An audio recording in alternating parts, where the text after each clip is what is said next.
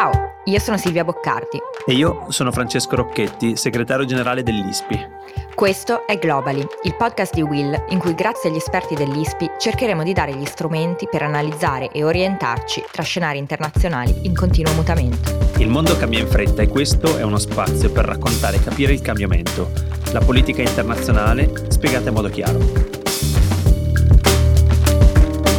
Da tempo la Nato ha fatto sapere che gli alleati si stanno preparando per scongiurare un'invasione russa in Ucraina. Il problema è come. Spagna e Danimarca mh, mm, preparano un sostegno navale all'alleanza, la Francia sta valutando l'invio di truppe in Romania, i Paesi Bassi ehm, un invio di aerei in Bulgaria. L'Italia invece ha organizzato una videoconferenza fra i vertici delle maggiori imprese italiane e Putin per discutere le prospettive per l'espansione futura dei legami fra gli imprenditori dei due paesi. Ora, per capire meglio quale sia il ruolo della Nato e soprattutto dei paesi che lo compongono in questa crisi, oggi parliamo con Gianluca Pastori, professore associato dell'Università Cattolica e Associate Research Fellow dell'ISPI. Ciao Gianluca. Ciao Gianluca. Buongiorno a tutti. Allora, innanzitutto partiamo dalla domanda che tanti utenti di Will ci hanno fatto in questi ultimi giorni. Abbiamo cercato di parlare un po' di Ucraina e di Russia e di Nato ehm, e in tantissimi ci hanno chiesto ma l'Ucraina vorrebbe davvero entrare nella Nato? Perché non si capisce bene qual è il desiderio, diciamo, dell'Ucraina a metà, no? tra Russia e Stati Uniti e poi quali sarebbero gli ostacoli nel caso in cui lei volesse farlo? Io direi che l'Ucraina è molto indecisa se entrare o meno nell'alleanza.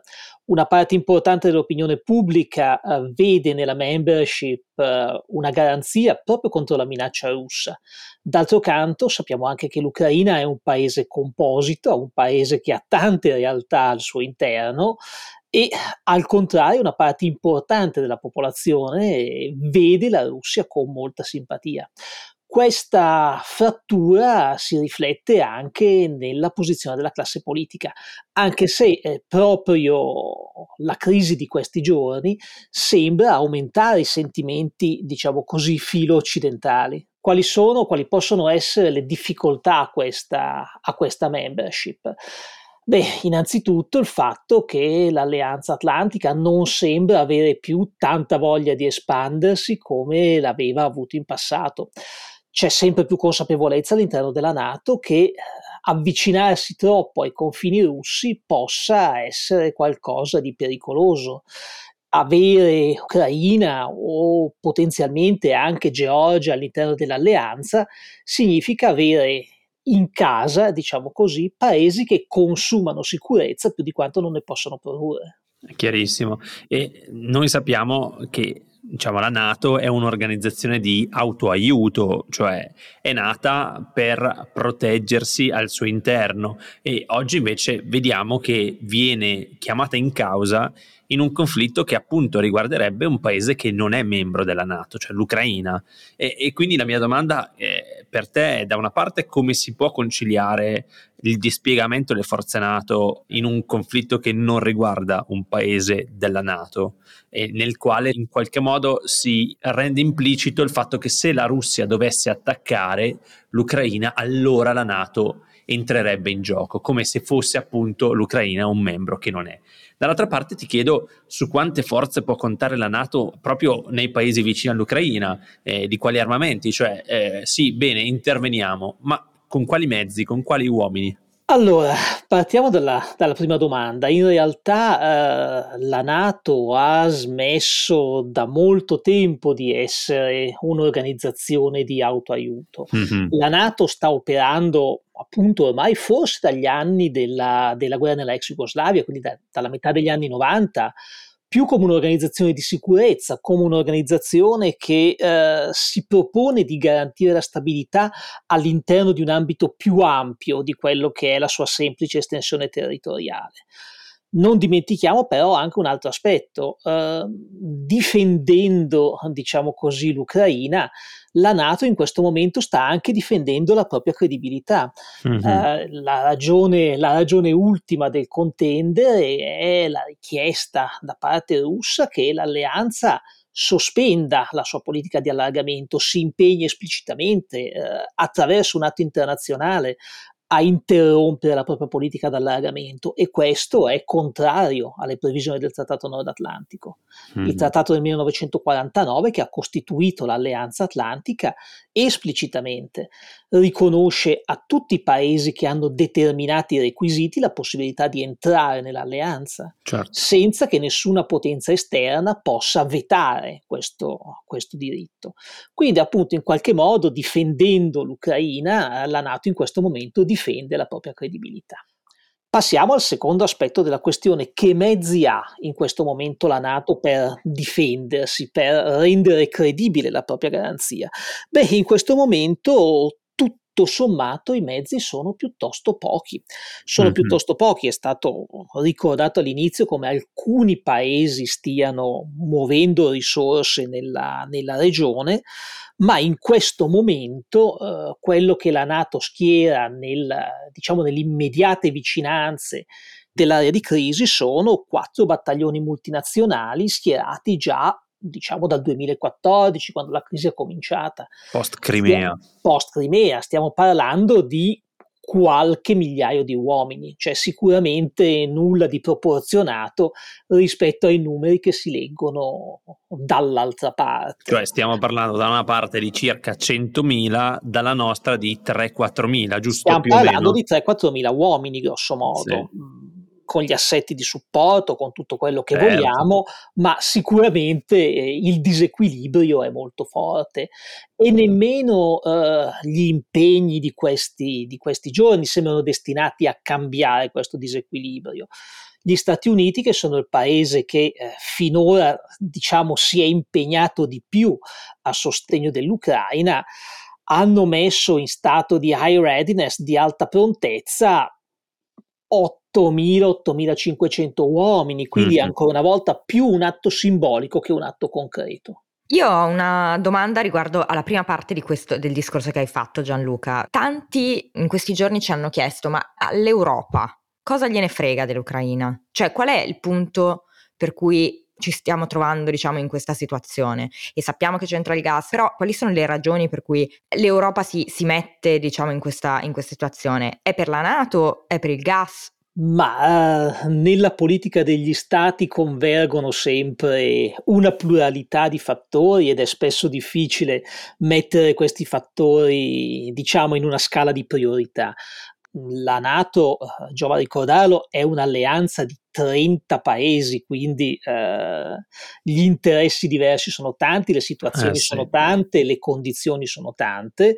Molto spesso eh, diversi paesi sanno, sono interessati a una politica comune in base a partire da interessi diversi.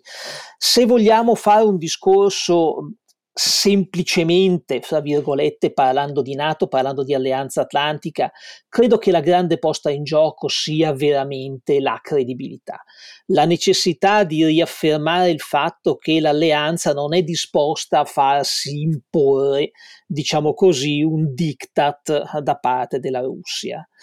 Anche perché eh, non dimentichiamo che negli ultimi anni, ancora prima se vogliamo del, dell'inizio di questa crisi, la Nato sta attraversando una fase di di difficoltà profonde dal punto di vista della legittimazione. Proprio di questo, perché è un, un, nodo cruciale, cioè tu sei un esperto di Nato, cioè tu fai anche corsi qui all'ISPI proprio su, sul che cos'è la Nato e per raccontare la Nato, ma la Nato è una, un'organizzazione che qualche anno fa Macron aveva definito cerebralmente morta, che Trump definiva obsoleta eh, e sembra invece che questa, questo conflitto, questo potenziale conflitto l'abbia resuscitato. Ecco, è, è, è, quasi un paradosso che una, un'organizzazione militare nata tanto tempo fa e così potente perché eh, diciamolo, ha circa 3 milioni e mezzo di potenziali, come dire, soldati, di truppe, è la più grande organizzazione al, al mondo militare, abbia bisogno di un conflitto esterno per resuscitare. Beh, allora, mm, se parliamo della NATO come di alleanza militare, da un certo punto di vista verrebbe da dire che l'esistenza di un nemico è la condizione prima per l'esistenza. Eh, sì. Quello che ha scontato, che ha sofferto la NATO, diciamo così, nel corso degli anni 90, nel corso degli anni 2000, è stato proprio il fatto di non avere di fronte un nemico che si potesse identificare in maniera chiara. Quel muro era crollato. Esatto, quel muro era crollato, si è cercato dei nemici, si è cercato delle funzioni, si è andato a fare, si è andato a fare stabilizzazione nella ex Jugoslavia, si è andato a fare stabilizzazione in Afghanistan, si è parlato di un possibile ruolo della Nato in materia di counterterrorism, di lotta al terrorismo, certo. ma sono tutti, diciamo così, nemici abbastanza difficili da individuare quando al nemico si può dare nome e cognome. e magari molto, è lo stesso di qualche anno fa. E magari è lo stesso di qualche anno fa, la cosa è molto eh. più identificabile. Mm, quindi questo potrebbe essere una parte dell'osservazione da fare, però ce ne sarebbe forse da fare anche un'altra e riguarda un po' la morte cerebrale dell'alleanza le critiche di Macron, le critiche eh, di Trump eh, si rivolgevano proprio a questa Nato intesa molto come un'alleanza da guerra fredda. Mm-hmm. come un'alleanza che aveva bisogno della Russia o del nemico russo per poter giustificare la propria esistenza. Quindi da un certo punto di vista è vero, quello che sta succedendo in questi giorni sembra avere ridato vita alla Nato ci si potrebbe chiedere quanto questa vita non sia un po' una vita artificiale da Frankenstein. È certo. stato riesumato una specie di cadavere, mettiamolo così, che si chiama guerra fredda o si chiama qualcosa che viene spesso identificato con la guerra fredda e questo ha permesso alla Nato di risuscitare in maniera un po' artificiosa. In realtà le sfide del sistema internazionale non sono riconducibili soltanto alla Crimea e molti membri della Nato oggi eh, pensano che sì, è vero, l'Ucraina è qualcosa di importante, ma ci sono anche tante altre cose da certo. fare. Certo. E tu sei d'accordo con questo pensiero, mi sembra. Ma sono abbastanza convinto del fatto che eh, la sfida che la Nato deve, deve affrontare è quella di adeguarsi al cambiamento del sistema internazionale che è una delle sfide più difficili per le grandi organizzazioni internazionali, cioè non è solo la Nato, diciamolo, no? Ass- assolutamente sì. La Nato, dal suo punto di vista, aveva avviato questo processo di adattamento in passato, diciamo magari in anni più sereni degli attuali, mm-hmm. ma questo processo sembra in qualche modo essersi interrotto, essersi un po' avvitato su se stesso. Mm-hmm. Forse proprio perché è un'alleanza sempre più grossa porta con sé la richiesta di svolgere sempre più funzioni e su quali siano le funzioni prioritarie ormai il consenso sembra essere venuto meno. Eh sì, con 30 paesi anche l'agenda è molto diversificata, cioè ci sono paesi come la Polonia, la Slovacchia, l'Ungheria, la Romania che confinano con l'Ucraina e quindi vedono una minaccia imminente, per esempio, e paesi che non lo vedono, anche solo restando su questa piccola questione. Immaginiamoci sulle altre, sul contro, eh, antiterrorismo, su tante cose. L'agenda può anche variare perché i 30 membri possono non essere d'accordo. Assolutamente sì, questa è la grossa sfida che l'alleanza deve affrontare. Fra qualche mese vedremo se e quanto, insomma, un po' di adattamento ci sia stato. A giugno l'alleanza approverà il nuovo concetto strategico, che sì. è un po' il documento che dovrebbe dare la direzione verso cui avanzare nei prossimi anni vedremo quali saranno i contenuti di questo documento. Ci sono in questo momento in giro tante voci, c'è stato tanto dibattito negli scorsi anni, anche tanto dibattito pubblico. C'è abbastanza chiara l'idea che eh, la Cina diventerà un soggetto importante per il futuro dell'alleanza, ma su tanti altri punti le idee sono molto più confuse. Chiaro. Ma a proposito di interessi e agende diverse, ehm, qual è la posizione dell'Italia in questo momento? Perché noi abbiamo visto che da una parte appunto condanna la, la Russia, dall'altra però ehm, c'è stato questo meeting con, con, con i vertici no, delle grandi aziende italiane e Putin, Draghi ha detto che sarebbe difficile per l'economia europea entrare in conflitto con la Russia. Cioè l'Italia dove si posiziona? L'Italia si posiziona, a mio modo di vedere, in quello che è un po' il suo ruolo naturale. L'Italia si posiziona nel mezzo. Diciamo che fin dall'inizio, anche nei momenti più, eh, più gravi della crisi, l'Italia ha sempre cercato di tenere una posizione che fosse allo stesso tempo coerente con eh, il suo allineamento atlantico e con il ruolo che, eh, che ricopre all'interno dell'Unione Europea ma che allo stesso tempo tenesse conto dei rapporti tradizionalmente buoni che ha con la Russia. Roma continua ancora oggi e a mio avviso in maniera abbastanza razionale, abbastanza logica, mm-hmm. a giocare questo ruolo, questo ruolo centrale anche perché è abbastanza chiaro che la questione ucraina non potrà avere una soluzione puramente militare, al di là degli aumenti o della, della maggiore o della minore certo. tensione che ci potrà essere, la soluzione potrà essere soltanto una soluzione diplomatica. Quindi portare avanti una posizione dialogante con Mosca soprattutto mi sembra una scelta saggia sicuramente, coerente con gli interessi nazionali, ma anche coerente con gli interessi di quelli che sono i blocchi all'interno dei quali l'Italia si colloca. Chiarissimo, chiarissimo Gianluca.